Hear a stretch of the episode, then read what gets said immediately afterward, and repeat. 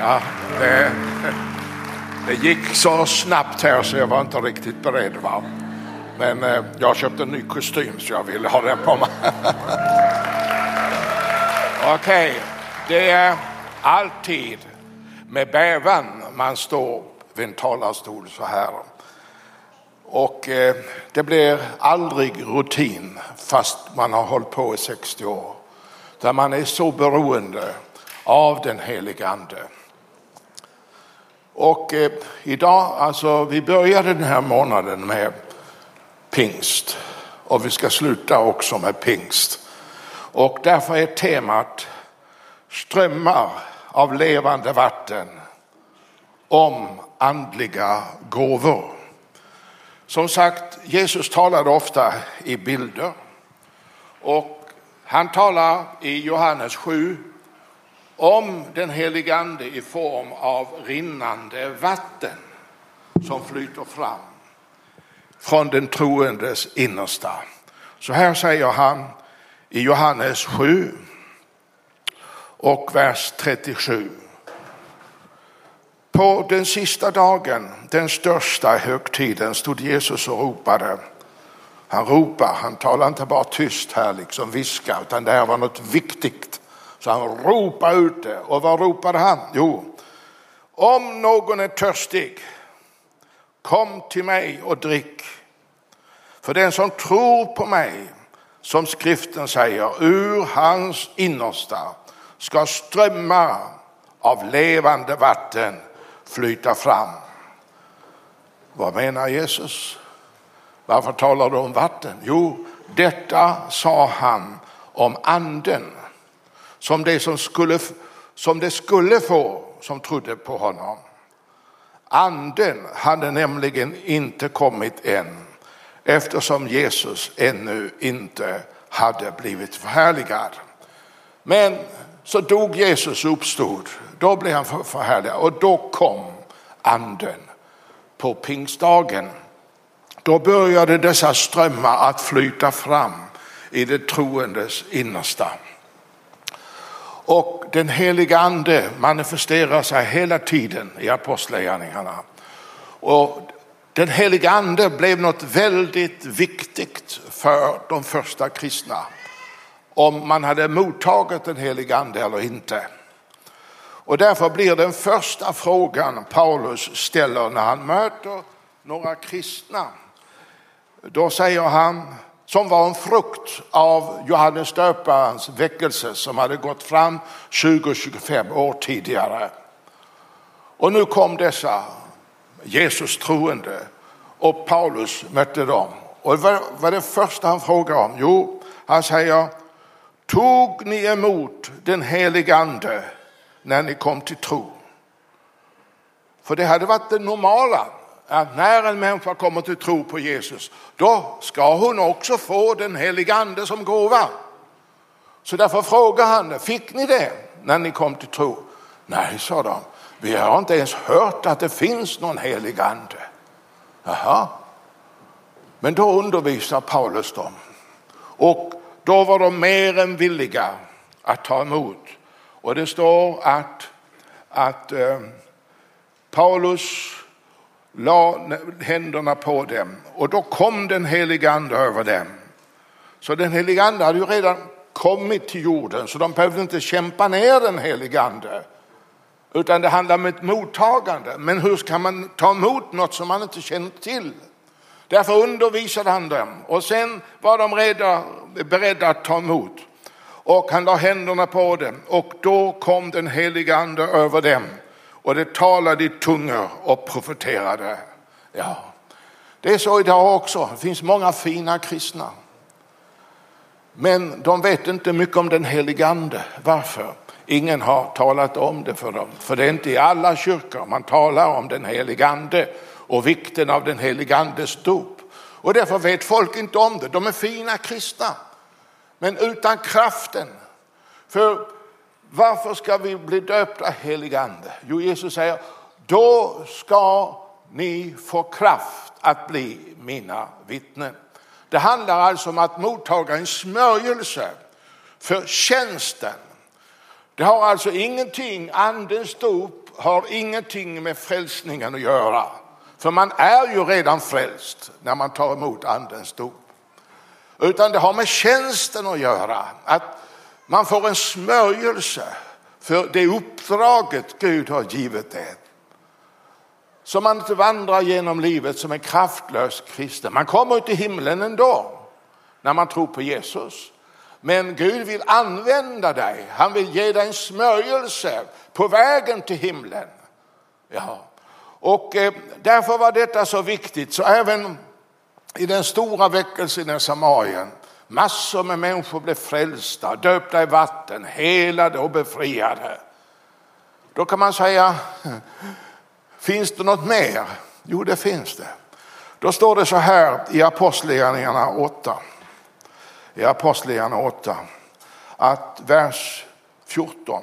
När apostlarna i Jerusalem fick höra att Samarien hade tagit emot Guds ord, då sa de inte bara halleluja, nu räcker det. De har ju tagit emot Guds ord, de har tagit emot frälsningen. Nej, det står. Då sände de dit Petrus och Johannes. De var ju mycket upptagna med verksamheten i Jerusalem. Men de var villiga att lämna för ett tag för att hjälpa dessa vänner fram till en ännu djupare dimension i den heliga ande. Och då står det så här att dessa kom nu ner, Petrus och Johannes kom ner och bad för dem att de som redan var helade, som var döpta i vatten, men han bad för dem att de skulle få den helige ande eftersom anden ännu inte hade fallit över någon av dem. Det var bara döpta i Herren Jesu namn. Detta visar att andens dop är en separat upplevelse, skild från vattendop och frälsning och helande. Ja. Och för dem, de man bad för dem att de skulle få den heliga ande eftersom anden ännu inte hade fallit över någon av dem. Det var bara döpta i Herren Jesu namn. Och apostlarna lade händerna på dem och det tog emot den heliga ande. Detta var så viktigt för den första kristna församlingen. Och det bör vara lika viktigt idag, som sagt. Och eh, nu är det, ju, det är ju inte så att en kristen som är född på nytt inte har någonting av den heliga ande. Det har man visst. För den heliga ande var ju verksam i frälsningsupplevelsen. Jesus säger ju att vara frälst är att vara född på nytt. Och då säger jag att vara född av anden. Precis som i den första skapelsen så står det att anden svävade över vattnet. På samma sätt är det när en människa blir en ny skapelse i Kristus. Då är den heliga ande verksam, så man blir född av anden. Men om man redan har anden då? För varje född på nytt kristen har det i viss mån. Varför ska man bli andedöpt då? Jo, den heliga ande är en djupare dimension av samma, den andens dop är en djupare dimension av samma heliga ande som verkade fram frälsningen i ditt liv. Och det har med tjänsten att göra. Inte med frälsningen, för du är redan frälst. Men Kraften, vad är det? När den heliga ande kommer över er ska ni få kraft att bli mina vittnen. Vi skulle kunna säga smörjelse, för det är det det handlar om. Man får en smörjelse för det är ett upp, speciellt uppdrag som Gud har kallat den till. Om det vore så att andens dop bara var en salig upplevelse som kommer och går, då vore det väl inte så viktigt.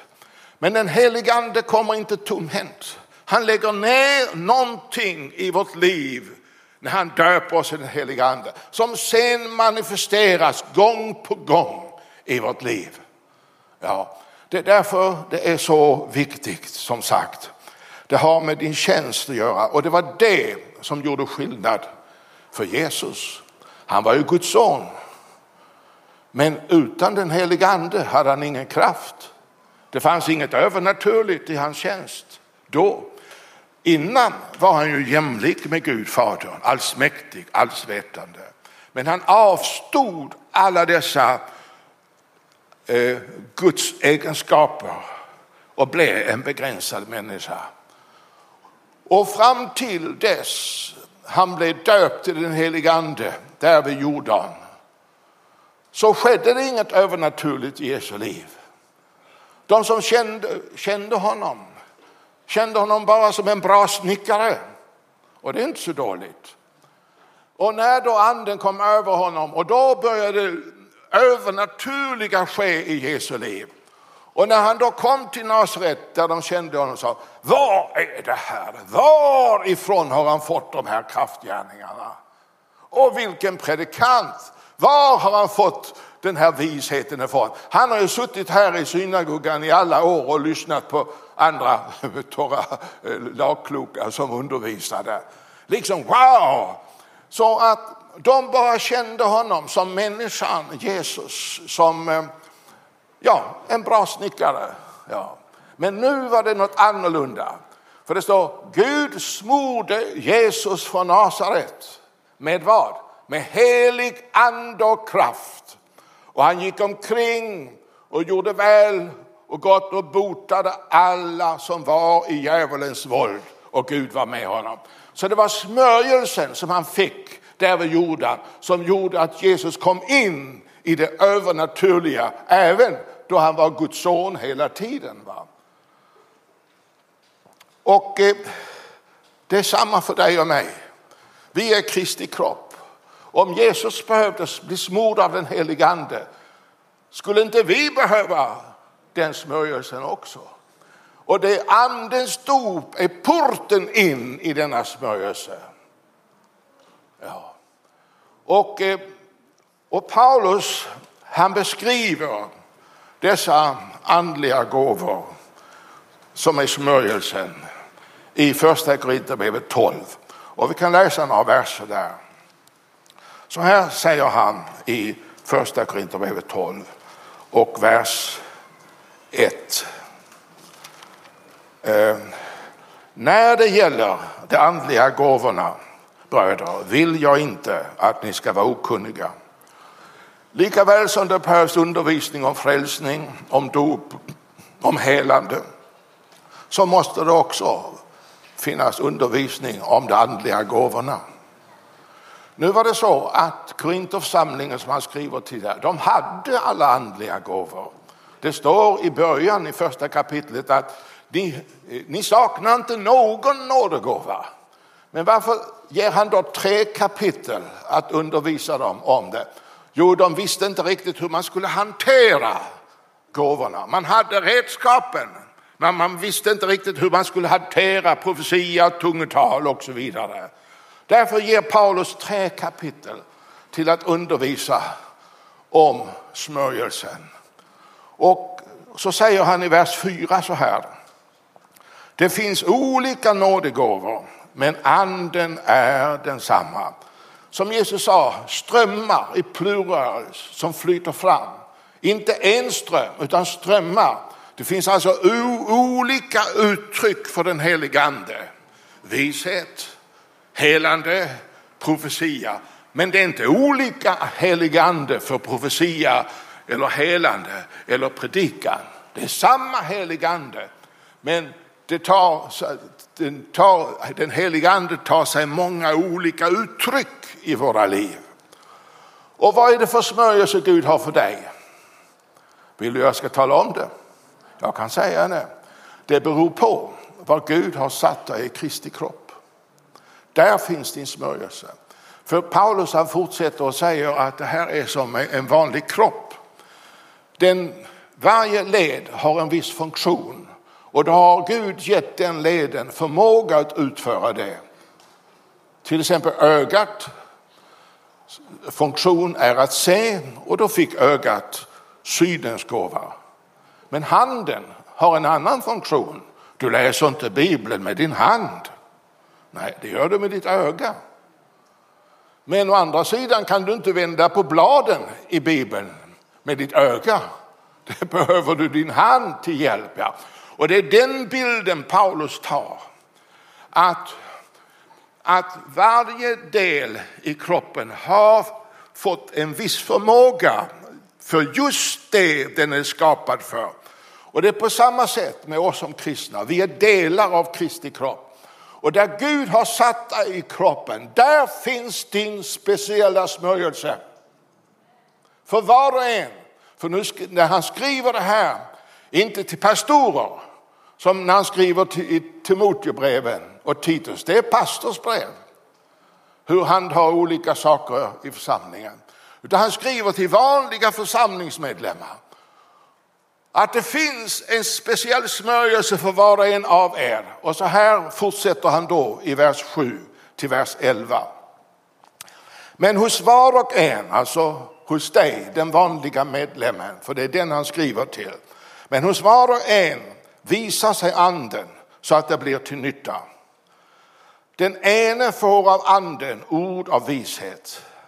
Den andra får ord av kunskap genom samma ande. En får tro genom samma ande. En får gåvor att bota sjuka genom samma ande. En annan att utföra, en annan att göra kraftgärningar. En får gåvan att profetera. En annan att skilja mellan andar. En för gåvan att tala olika slags tungomål en annan att uttyda tungomål. Så säger han, men i allt detta med visdom, tro, helande profetia, alla de här olika sakerna han har räknat upp. Men i allt detta verkar en och samma ande. Det finns inte alls olika slags helig ande, utan det är samma ande, men det, den har olika flöden, strömmar av rinnande vatten ska flyta fram i den troendes innersta. Och, eh, men i allt detta verkar en och samma ande som fördelar sina gåvor. Ingen av oss kan göra allt. Ingen är bra på allt, men du är bra på något. Ja. Den helige ande fördelar sina gåvor åt vissa med en speciell kallelse. Nej du, så stod det inte. Åt var och en som han vill. Vi säger, det finns en speciell smörjelse för dig. Där, till det Gud har kallat dig till. Ja.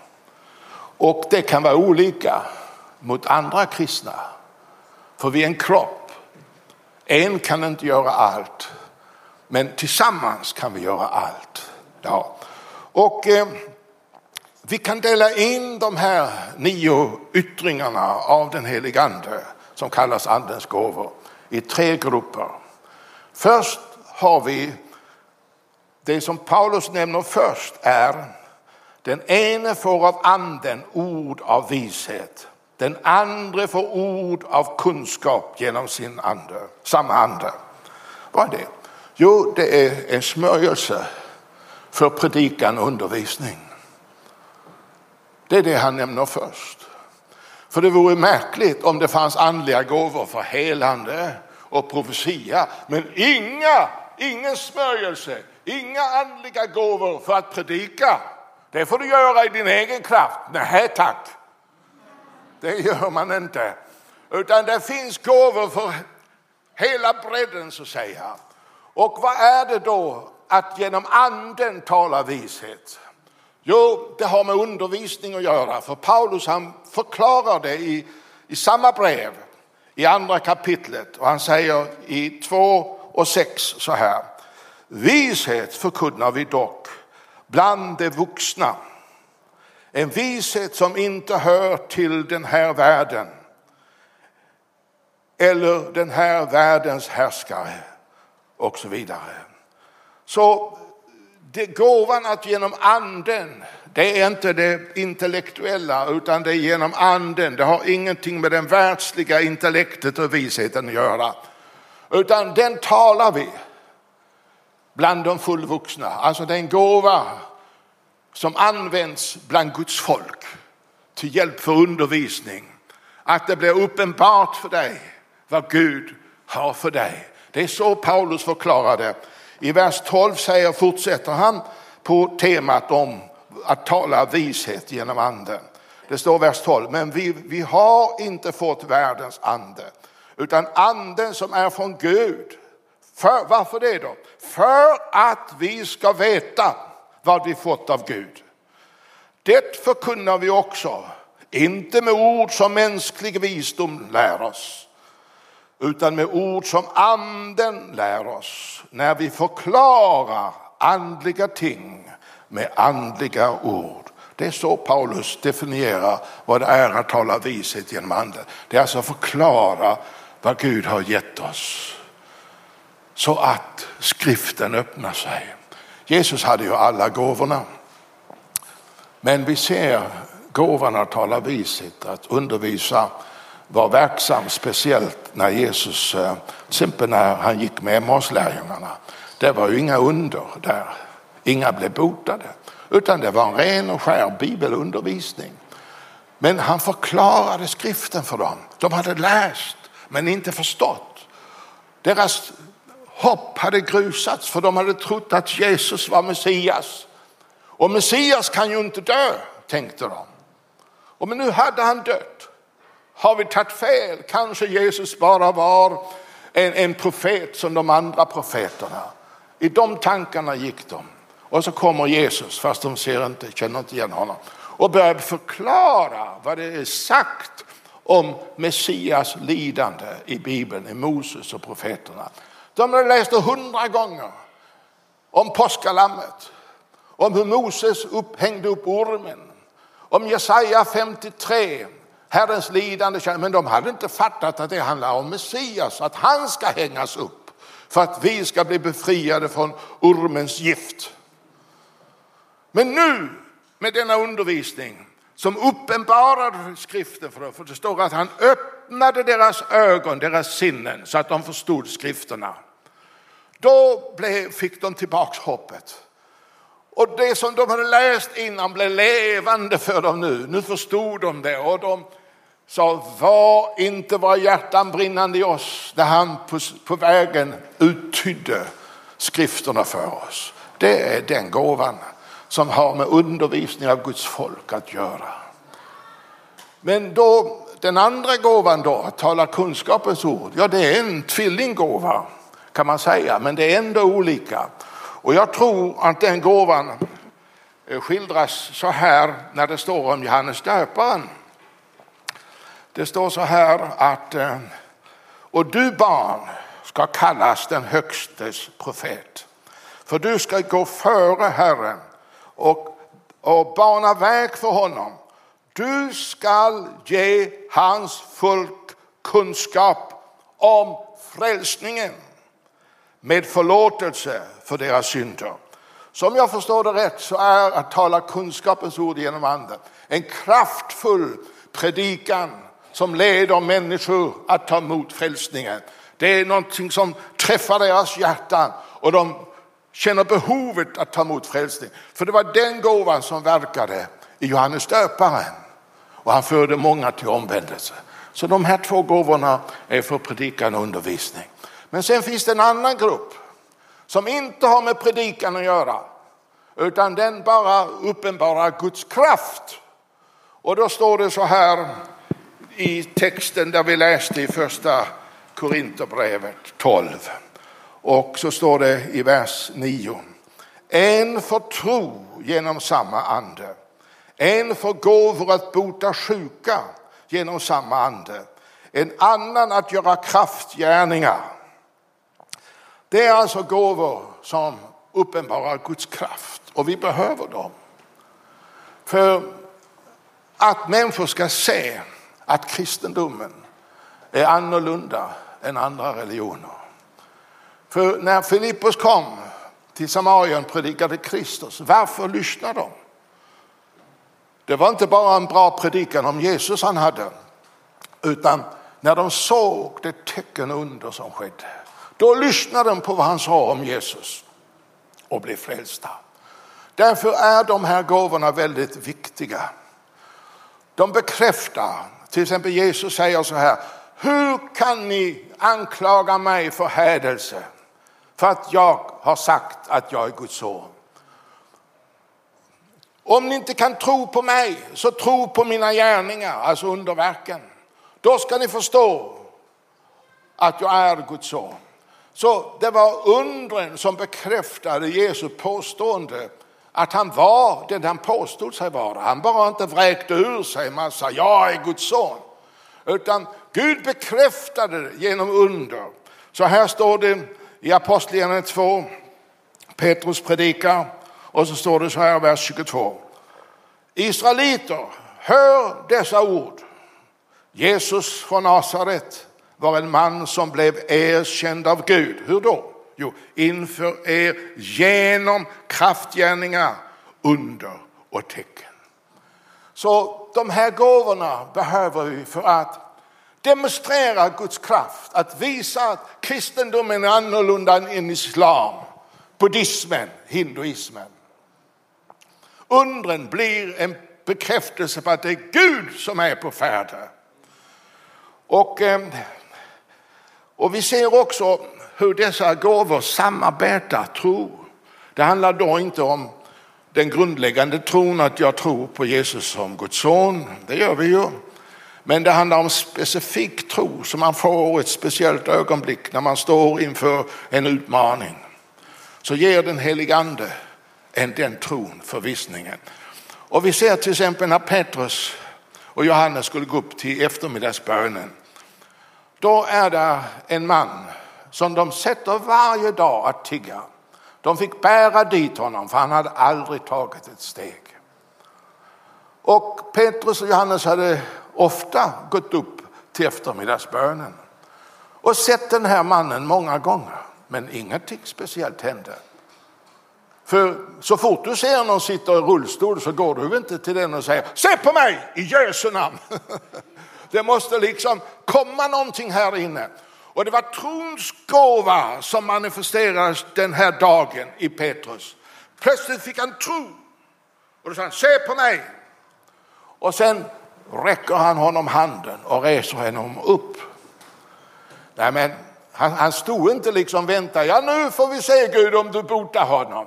Utan han hjälpte Gud att resa mannen upp. Men ska man behöva hjälpa Gud? Ja, vi är Guds medarbetare. Och ska inte en medarbetare göra någonting, ska inte en medarbetare hjälpa till? Ja, så det är ett förtroende. Så att Gud ger tron här. Men Petrus måste agera på den tro han får. Och då sträcker han ut handen. Och då kommer gåvan att utföra under genom anden i kraft. Och plötsligt får mannen styrka i benen och börjar hoppa och springa. Och liksom människorna blir så förvånade. Och sen blir de ställda till svars för det här. Så, på vilket sätt gjorde ni den här mannen frisk? Ja, genom Jesu namn, sa Petrus. Ni korsfäste honom. Ni dödade honom. Men Gud gjorde honom levande igen. Och det är genom det namnet som den här mannen har hoppat upp och är frisk. Och då kunde de inte säga någonting för mannen stod vid sidan om. Undret stod vid sidan om. Så det är viktigt med undertecken också för inte bara predikan, undervisning, utan undertecken för att demonstrera Guds kraft för världen som sagt. Och eh, som sagt, Ja, och sen då gåvan att bota sjuka. Det är en tvillinggåva till att göra under, men ändå är de olika. För tvillingar, även om de är lika, kan ju vara olika, är olika ändå. Va? Och om undret, gåvan att göra under, är ett omedelbart ingripande som det var här när den här mannen blev frisk. Han, han grep honom i högra handen och reste honom upp och genast fick mannen styrka i fötter och rister. Han hoppade upp och stod upprätt. Sen började han gå och följde med dem in i templet och så vidare. Hoppande och prisande Gud. Det var ett under alltså. Inte bara ett helande utan ett under. För mannen hoppade upp med en gång. Ett omedelbart ingripande. Men då att bota sjuka genom ande, vad är det då? Jo, det kan vara ett gradvis helande. Vi har, jag ska ta några exempel. Eh, Hiskia, en gudfruktig kung, han var 38 år gammal men blev dödssjuk. Och han fick ett negativt besked genom profeten Jesaja, du kommer inte bli frisk. se om ditt hus för du ska dö. Och då började Hiskia gråta. Så, Gud, jag är ju bara 38 år. Ska du väva ner mig? Ska du skära ner mig från bommen nu? Och han grät och bad. Och när han då grät och bad, för han grät mycket står det, då gav Gud kontraorder till Jesaja. Så gå tillbaks och säg till Hiskia, jag har sett dina tårar. Så helande kan börja med smärta, med gråt. Man är förtvivlad över att jag är så sjuk och att jag ska dö, men jag vill inte dö. Och så börjar man gråta och be Gud om helande. Där började det för Hiskia. Och då kom Hiskia och bad för honom. La en fikonkaka på honom som vi smörjer med olja och så vidare. Och säger i övermorgon ska du få gå upp i Herrens hus. Varför inte hoppa upp med en gång? Nej, det finns botande är mer en process. En gudomlig process som startar ett helande som kan ta lite tid. Här tog det tre dagar, men upp kom han och frisk blev han och han fick 15 år till att leva. Ett annat exempel är när Jesus mötte en blind man så behandlade honom. Men det var inget fullt helande utan Jesus säger, ser du någonting? Ja, sa han, det gör jag. Jag ser folk omkring men de liknar träd som går omkring. Då är det ju så att man har inte fått ett fullt helande. Så ibland kan helandet vara ett delvis helande. Vad gjorde Jesus då? Han bad en gång till och bad. Och då kunde mannen se allting klart och tydligt. Ja. Så, så är det med helande. Undret är en omedelbart ingripande. Man hoppar upp. Men det är inte alltid det är så, utan ibland är det en process. Och en gång var det tio spetälska som stod framför Jesus. Ingenting hände när de stod framför Jesus. Helbreda Göran, helaren. Men Jesus säger gå hem. Och på vägen upptäcker de att de är botade. Och så kan det vara. Vi ber för folk här i mötet. Men ingenting sker. Men när de har kommit hem så märker de, wow, jag har blivit bättre. Så är det med botande av sjuka, helande, att det är en process som startar, som leder till att man blir frisk. Och, eh, men ibland kan helandet dröja längre. Så var det för Timoteus och man behöver komplettera med ta medicin medan man väntar på sitt helande. Paulus hade sett många sjuka bli botade till höger och vänster. Och nu hade hans bästa medarbetare problem med sin mage, ständiga problem. Jag är säker på att Paulus hade bett för honom. Men ingenting hade skett. Vad gör man då? Jo, då tar man medicin i väntan på helandet. Så här säger Paulus till Timoteus och eh, i eh, första Tim 5 och eh, 23. Eh, drick, drick inte längre bara vatten utan använd lite vin för din mage och dina återkommande sjukdomar. Här var en underbar kristen. Paulus sa, jag har ingen som Timoteus. Han är absolut den bästa jag har. Men han kämpade med hälsan hade återkommande problem med sin mage. Och jag är säker Paulus hade bett för honom men ingenting hade skett i den närmaste tiden. Och då är det dags att ta medicin. För medicin är inget hinder för helande. Som sagt. Och så vi måste ha en balans liksom. Och eh, mycket möjligt kom helandet senare. Men det kan vara en tid då du behöver ta medicin, även om du står i tro för Gud för ett helande. Det är ingen motsats till att tro på Gud för helande, att ta medicin, utan du kan göra både och. Och då till sist, oj, till sist har vi den tredje gruppen, det är profetiska gåvor. Och då står det så här,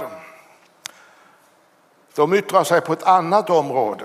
Det står så här, eh, en, en annan, en får gåvan att profetera, en annan att skilja mellan andra, en för gåvan att tala olika slags tungamål, en annan att uttyda tungamål. Alla de här fyra gåvorna är profetiska av sin natur. Och vad är då eh, profetia? Jo, det är när Gud talar övernaturligt in i våra liv. Ta Jesus till exempel. Han träffar en kvinna. Han har aldrig sett henne tidigare. Men han talar rakt in i hennes liv. Gå och hämta din man, sa han snällt och fint, artigt. Då säger jag, jag har ingen man. Nej, det har du rätt i.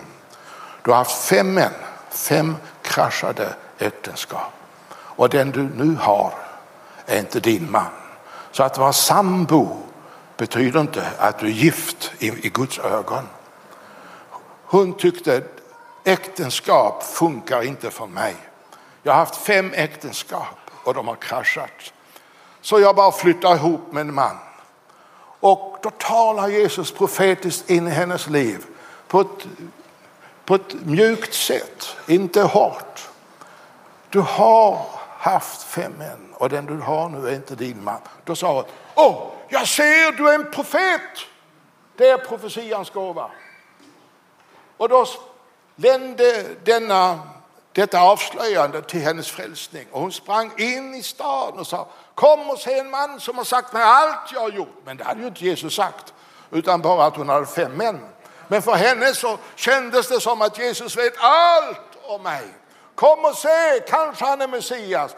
Och många fler blev frälsta. Det är så profetians gåva verkar. Vid ett annat tillfälle, så i Johannes 2 står det så här, i Johannes 1 står det så här. Jesus möter en människa för första gången, Natanael.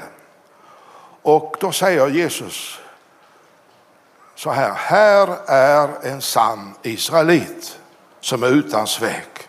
Då studsar Natanael till, men vi har inte träffats för Jesus, hur kan du veta det då? Så Natanael sa frågan, hur kan du känna mig? Då svarar Jesus, och här kommer profetian. Innan Filippus kallade på dig såg jag dig under fikonträdet. Ah, jag satt ju ensam, hur kunde han veta det? Och då faller Natanael ner från och sa, Rabbi, du är Guds son, Israels kung. Och då säger Jesus, du tror för att jag sa dig att jag såg dig under fikonträdet. Det är profetian. När, när man övernaturligt talas in i en människas liv. Och det behöver inte bara vara till en enskild människa, det kan gälla en världshändelse. Så här står det i Apostlagärningarna 11, en profet som heter Agabus. Han profeterar att det skulle komma en svår hungersnöd över hela världen. Och så står det nästan, den kom också på Claudius tid. Ja. Och då startade apostlarna en pengainsamling till de som var hårdast drabbade. Så det, en profetia kan tala in i en människas liv som blir hennes till hjälp. Och det kan också skildra en världshändelse. Jag lyssnade på kanal 10 i januari. Då var det en profet, han heter Buck Hudson. Han, Gud hade visat honom, tror jag, redan i oktober att 2022 kommer en stor ekonomisk kris i världen. En ekonomisk nedgång. När jag lyssnade i januari så fanns det ingenting av den krisen. Men nu talar alla om det.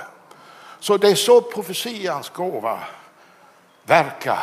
Jesus säger, jag säger det innan det sker för att ni ska tro när det har skett. Alltså profet, profetian, säger Paulus, är ett tecken för det troende att det var ju Gud som talade in i mitt liv. Jag har själv upplevt det flera gånger. Det var 1985. Jag var pastor i Pingstkyrkan i Nynäshamn och tänkte inte att jag skulle vara något annat hela mitt liv, pastor. Och då var det en profet från Amerika som aldrig hade mött mig. Han ber för mig och börjar profetera och sa Gud ger dig en uppenbarelsekunskap i ordet, i skriften. Och sa I see a mighty teaching ministry. Tänk om han hade sagt jag ser en mäktig pastors ministry. För det var det som jag hade i mitt hjärta då. Eller en mäktig evangelistic ministry. Nej, han sa I see a mighty teaching ministry. När jag satte mig ner så tänkte jag, vad menas med det? Ska jag bli knuten till Kaggeholms folkhögskola eller vad menas det? För Kaggeholms folkhögskola var pingströrelsens folkhögskola det var den enda referens jag hade till en teaching ministry. Och så gick det två år, för jag försökte inte göra någonting. För att om Gud har sagt det, då eh, är det hans ansvar att uppfylla det. Mitt ansvar är att säga, här är jag, sänd mig. Jag behöver inte liksom uppfylla en profetia, utan det är Guds business att göra det. Och två år senare, jag var fortfarande pastor i Pingstkyrkan i Nynäshamn. Då hade vi en kampanj med Carl Gustaf Severin och då kom han ner till mig och profeterade och sa människor kommer att ringa till dig från norr och söder och ropa på din hjälp att komma och undervisa dem och då ska du åka. Jag hade ju inte tänkt sluta som pastor. Jag tänkte att det är väl att jag kanske åker ut någon gång ibland vid sidan om min pastorstjänst. Men vad händer året därefter? Efter vissa sken kom jag in i Södermalmskyrkan som det hette. Och så småningom kom jag in som en av lärarna i bibelskolan. Men jag reste inte. Så det fanns ingenting, jag hade inte sett någonting av den profetian sex år tidigare att människor ska ringa till dig från norr och söder och ropa på din hjälp, komma och undervisa. Nej, och jag försökte inte heller ringa till pastorer, liksom, eh, kanske ska jag komma och ha en bibelstudievecka? Nej, nej, utan det är Guds sak att öppna dörrarna om han har talat. Men då hade jag varit lärare i bibelskolan här i fyra år. Jag reste inte. Men det var pingst och Carl Gustav stod här och predikade. Och då kom han ner till mig, jag satt där och tre gånger kom han ner och profeterade.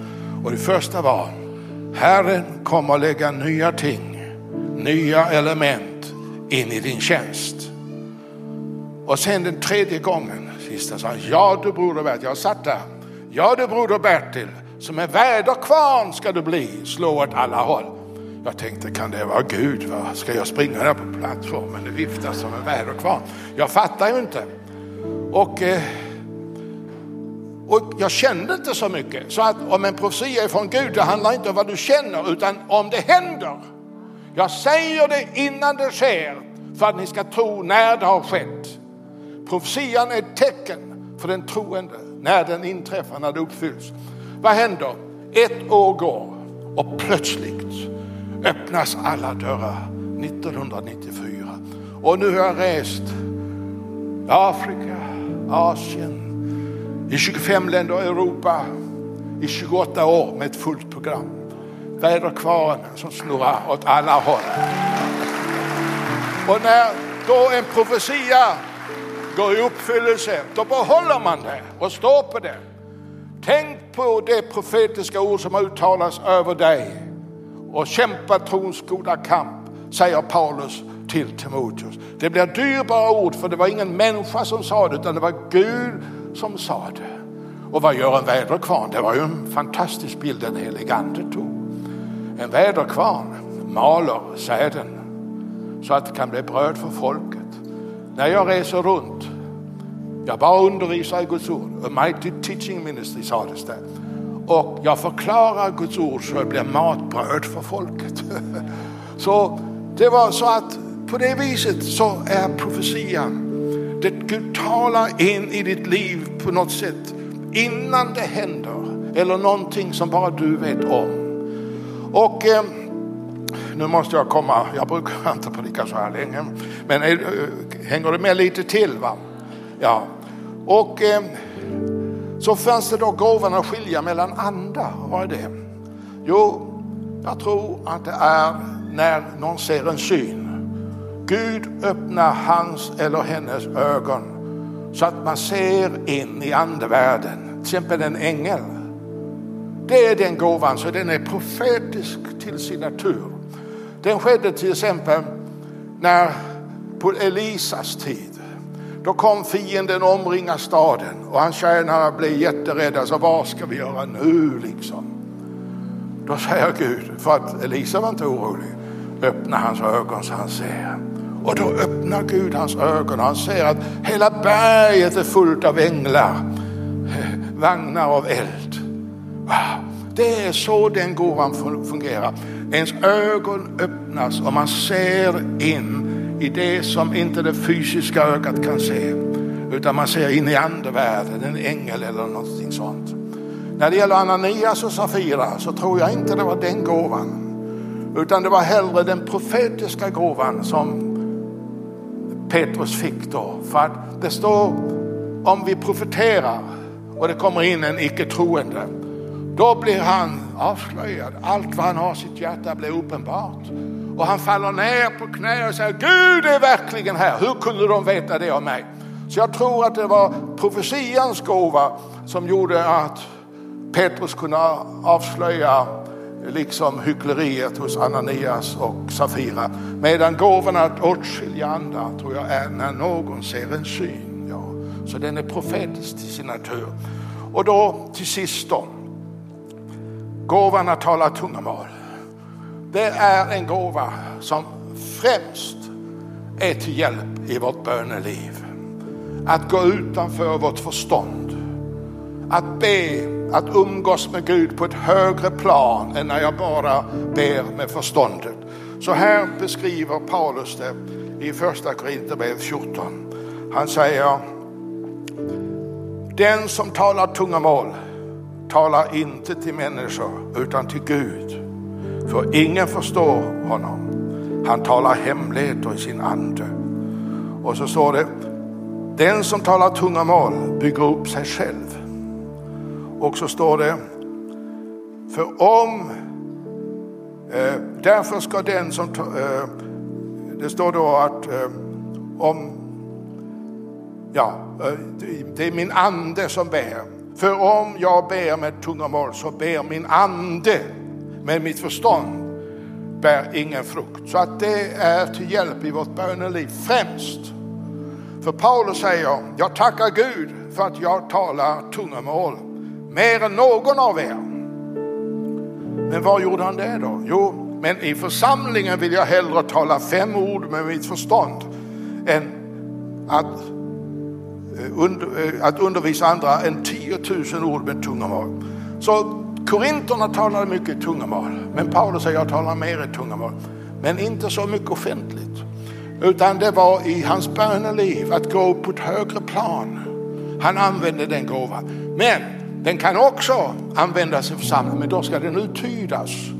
För det står så här om uttydningens gåva, det är den sista här jag talar om. I vers 6 så här. Bröder, tänk om jag kommer till er och talar tungomål. Vad hjälper det er ifall jag inte ger er någon uppenbarelse eller kunskap eller profetia eller undervisning? Så tungotalet när det sker offentligt behöver översättas. Och det är där gåvan, uttydningens gåva kommer in. Det är inte samma som när man tolkar här uppe från, engel, från svenska till engelska. För det gör man för att man kan språket. Men uttydningsgåva har ingenting med att man kan språket, för det kan vara både människors och änglars språk. Utan det är en uppenbarelse som gästen som har den här gåvan. Vad han eller hon säger i tungor. Och så kan de uttyda det och säga så säger Herren så det blir begripligt och till uppbyggelse för människorna. Som sagt. Därför säger Paulus att därför ska den som talar tungomål be om att kunna uttyda det. Så det här är olika strömmar av samma heliga ande, olika flöden som flödar fram ur vårt innersta för att bli till nytta. Och eh, var börjar det? Jo, den som tror på mig.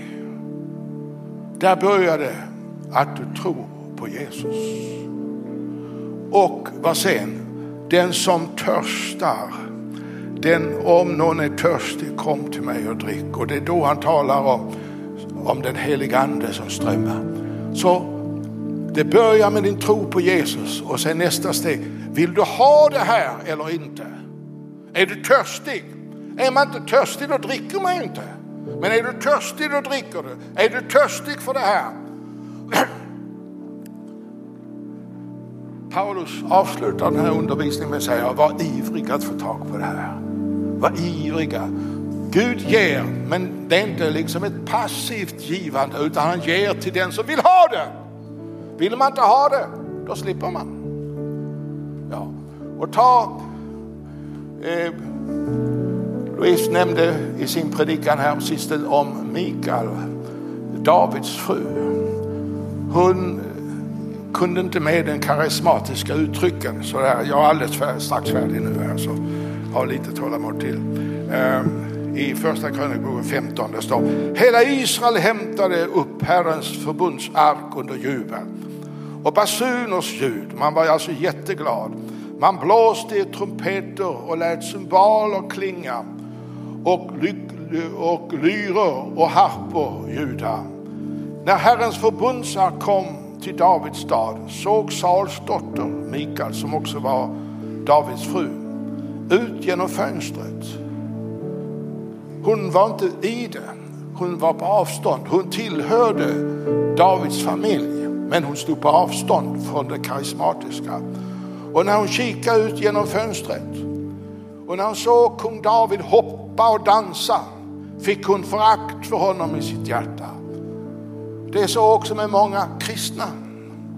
De tillhör Guds familj, men de är på avstånd när det gäller det karismatiska. De gillar inte de karismatiska uttrycken. Vad är det här? Och då, vad händer då? Då släcker man den helige ande. Paulus säger, släck inte den helige ande. Och vad är det? Jo, det är förakt för karismatiska uttryck. För nästa andetag säger han, Förakta inte profetiskt tal. Men pröva det och behåll det som är bra och så vidare. Så förakt för det karismatiska som finns hos många kristna. De är kristna, de tillhör Guds familj, men de kikar på avstånd genom fönstret och de förstår inte våra uttryck, karismatiska uttryck när vi jublar och dansar och så vidare. Och så vidare. Och då får man ju inte det här när man inte vill ha det. Som sagt, så vad jag säger till sist är, nöj dig inte bara med frälsningen, att komma till himlen, utan fråga dig också, tog ni emot den helige ande när ni kom till tro? Om inte så är det dags för att gå in i en djupare dimension av den helige ande som du fick redan i viss mån i frälsningens upplevelse. För du är född av anden när du är född på nytt. Men andens dop är en djupare dimension i den heliga ande som har med din tjänst att göra och så vidare. Och Paulus säger, eller Jesus säger, ska då inte er far i himlen ge den heliga ande åt dem som ber honom. Alltså, är du törstig? Ber du om det här? Eller tycker du det är bra som det är? Jag minns, och jag slutar med det. Jag var 15 år. Jag hade lämnat mig till Gud på nytt. Och jag Längtar så efter att bli andedöpt. Jag var törstig och jag bad och jag bad och jag bad. Men det var precis, jag kunde inte ta in löftena. Vänner kom och bad för mig och citerade löftet. Er gäller löftet om den helige ande och era barn. Men jag kom till en punkt där jag tänkte, alla andra kan bli andedöpta utom jag. Och ändå levde jag helt från Gud. Men jag kände fördömelse. Jag var kanske inte riktigt tillräckligt helgad. Fast jag var det. Men, och jag gick till min pastor och han bad för mig och sa Bertil det är så. Ska man fylla ett glas så måste man först tömma det. Och så torkar det rent. Sen kan man fylla det. Oj, oj vad jag tömde mig. Jag tömde mig och tömde mig. Men jag blev aldrig nöjd. Jag kände mig aldrig färdig att kunna ta emot andens, andens dop. Fast jag längtade så, så jag kunde inte sluta be ändå. För jag var så törstig. Så gick det sex månader. Och så gick jag till en gudstjänst. Och då plötsligt fick jag en förvissning i mitt hjärta utan att anstränga mig.